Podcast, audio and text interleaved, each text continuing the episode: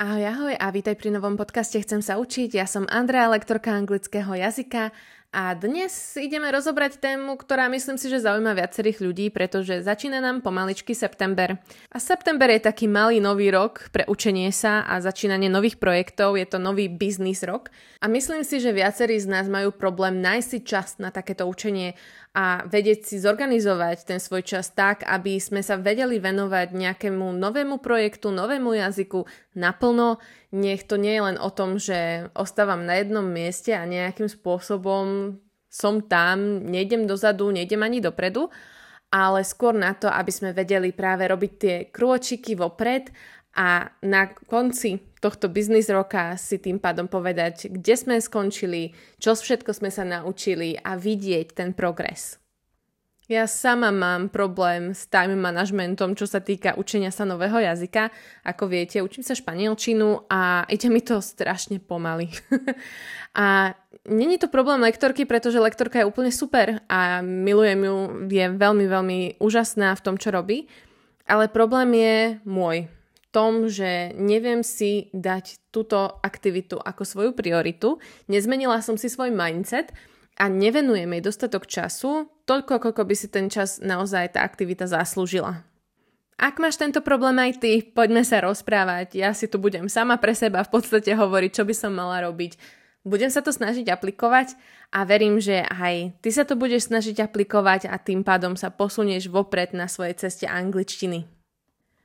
Prvom rade, čo si treba uvedomiť a čo si treba urobiť, je dať si cieľ. Ale to, že sa povie dať si cieľ, veľakrát ľudia si dávajú veľmi vágne ciele, niečo, čo je dlhodobo dosiahnutelné, ale nikdy si nedávajú tie také krátkodobé ciele, z ktorých by sa mohli tešiť. Ja to vidím aj sama na sebe, nemám tie krátkodobé ciele a naozaj, naozaj robí to divy, keď má človek krátkodobé ciele, pretože ako náhle dosiahneš ten krátkodobý cieľ, cítiš pocit úspechu, ktorý je na nezaplatenie, vyplaví sa ti dopamín, si motivovaný, aby si robil viac a išiel za tým ďalším cieľom. Zatiaľ čo, keď máš ten cieľ veľmi ďaleko, že teraz konkrétne na neho ešte nedosiahneš, tak ťa to vie demotivovať a práve má to ten opačný efekt. Čiže vždy, keď začínaš novú aktivitu, vytvor si zoznam cieľov. Daj si kľudne aj ten veľký cieľ, ale rozdiel si ho na malé ciele. A k tým malým cieľom si daj aj nejakú, nejaký časový horizont, dokedy by si chcel tento cieľ dosiahnuť. Neviem, či ste videli TED Talk a o prokrastinácii, ale krásne to tam rečník znázornil, že v podstate v rámci nášho mozgu máme také tri osôbky a to je uh, Instant Gratification Monkey, čiže nejaká opica. Potom sme tam my, a potom je tam uh, Panic Monster, čiže nejaké monštrum paniky. A väčšinou teda sú tam tie dve postavičky, naše vedomie a tá opica. No a naše vedomie má kormidlo, ale opica príde a vezme to kormidlo a robí si čo chce. Hej, čiže odkladáme veci na neskôr a robíme úplne niečo iné, čo nám dá instantne nejakú dávku dopamínu, ale doslova do písmena nedôjdeme do toho cieľa. No a čo nám v tom vie pomôcť, je to, že sa nám zobudí práve to monštrum paniky, No ale na to, aby sme ho dokázali zobudiť, musíme mať nejaký deadline, pretože bez toho deadlineu sa nezobudí a tá opička si bude robiť s nami, čo len chce. A nikdy to naše vedomie nedostane nejakým spôsobom to kormidlo naspäť do ruky. Teda, práve z toho dôvodu je potrebné mať aj časové horizonty a malé ciele a tú dávku dopamínu, ktorú náš mozog potrebuje. Bez toho nevieme fungovať. Teda naozaj skúsi dať tie ciele, skúsi to vytvoriť. Kľudne mi to aj pošli, keď potrebuješ accountability buddy a ja sa s tebou budem tešiť vždy pri dosiahnutí nejakého cieľa. Inak uh, link na TED Talk dám do blogu, čiže určite si ho choď pozrieť, je úžasný. Okrem toho, že máme stanovené ciele, je pre nás veľmi dôležité nájsť si aj metódu učenia sa. Teda, ak máš lektora, je to super, pretože tú metódu ti vie určiť on a nemusíš ty nad tým nejakým spôsobom uvažovať. Ale ak sa učíš sám, tak v tom prípade je super vytvoriť si materiály a nájsť si materiály, s ktorými budeš pracovať vopred. Teda nerobiť to vždy v ten deň, kedy sa chceš učiť, pretože to je práca naviac a to tvoj mozog jednoducho nebude chcieť robiť Ale priprav si ich a maj ich k dispozícii, teda vždy, keď sa budeš chcieť začať učiť, vieš po nich siahnuť, urobiť si nejaké tie lekcie, urobiť si cvičenia, prečítať si nejaký článok a tak ďalej. A teda nemusíš dávať tomu svojmu zvyku učiť sa niečo naviac, čo je nudné pre ten mozog. Ďalšia z vecí, ktorú je potrebné urobiť, je zmena mindsetu.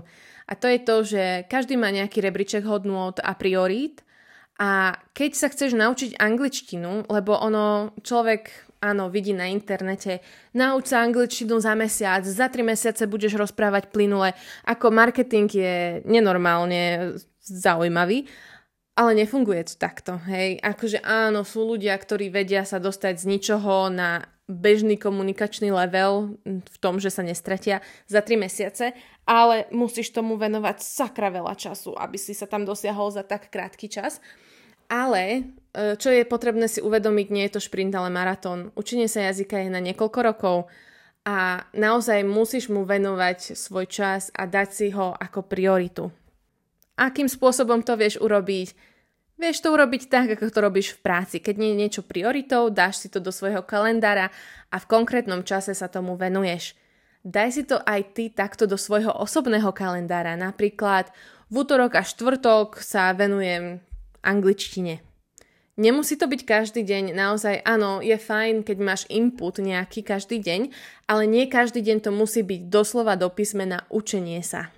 Teda vyhrať si konkrétny čas na učenie sa, na takéto také drvenie, hej, kedy sa učíš niečo nové, kedy si precvičuješ veci, ktoré si sa už naučil a ostatok času počas týždňa maj nejaký input. Teda napríklad nájdi si podcast, ktorý rád počúvaš, pozeraj filmy v angličtine, alebo sa rozprávaj sám so sebou v hlave v angličtine.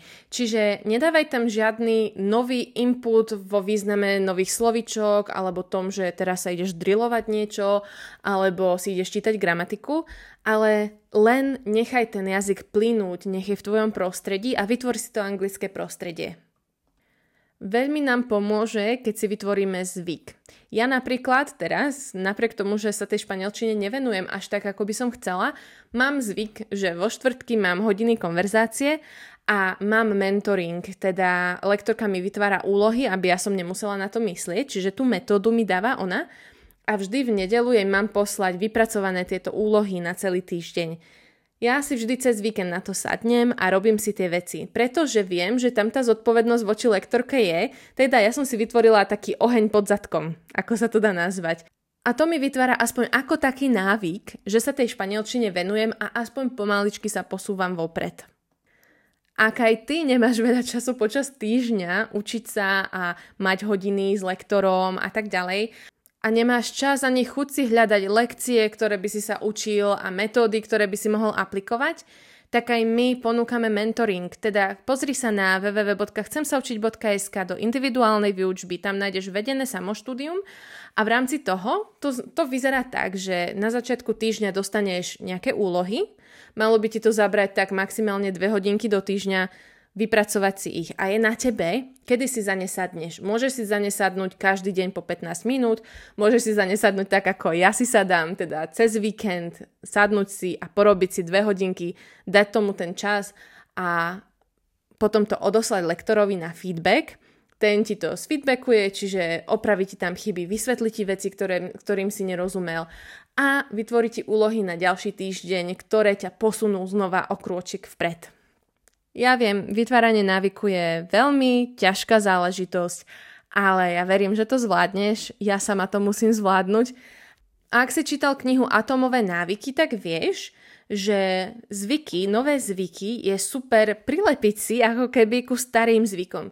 Teda ak máš nejaký zvyk, že po obede niečo robíš, tak si na ňo nalep ten nový zvyk. Učím sa angličtinu. Napríklad to môže vyzerať tak, že každý deň, ja neviem, budeš sa hrať s Duolingom napríklad, hej, tak uh, tvoj zvyk je každé ráno dať si raňajky. Tak si k tomu nalep zvyk. OK, počas raňajok sa hrám na Duolingu. A týmto spôsobom, že nalepíš ten zvyk na niečo, čo už existuje, je pre teba o mnoho jednoduchšie to aj dodržať. Keď sa bavíme o učení sa angličtiny, tak určite pomáha aj to, keď si vyhradiš ten svoj čas počas týždňa na učenie sa vtedy, kedy vieš kognitívne ešte dobre zmýšľať. Čiže, čiže nenechaj si to, že to budeš robiť predtým, ako pôjdeš do postele, keď tvoj mozog už zaspáva, ale naozaj si vyhrať čas vtedy, keď ti mozog ešte funguje a vie si tieto veci zapamätať.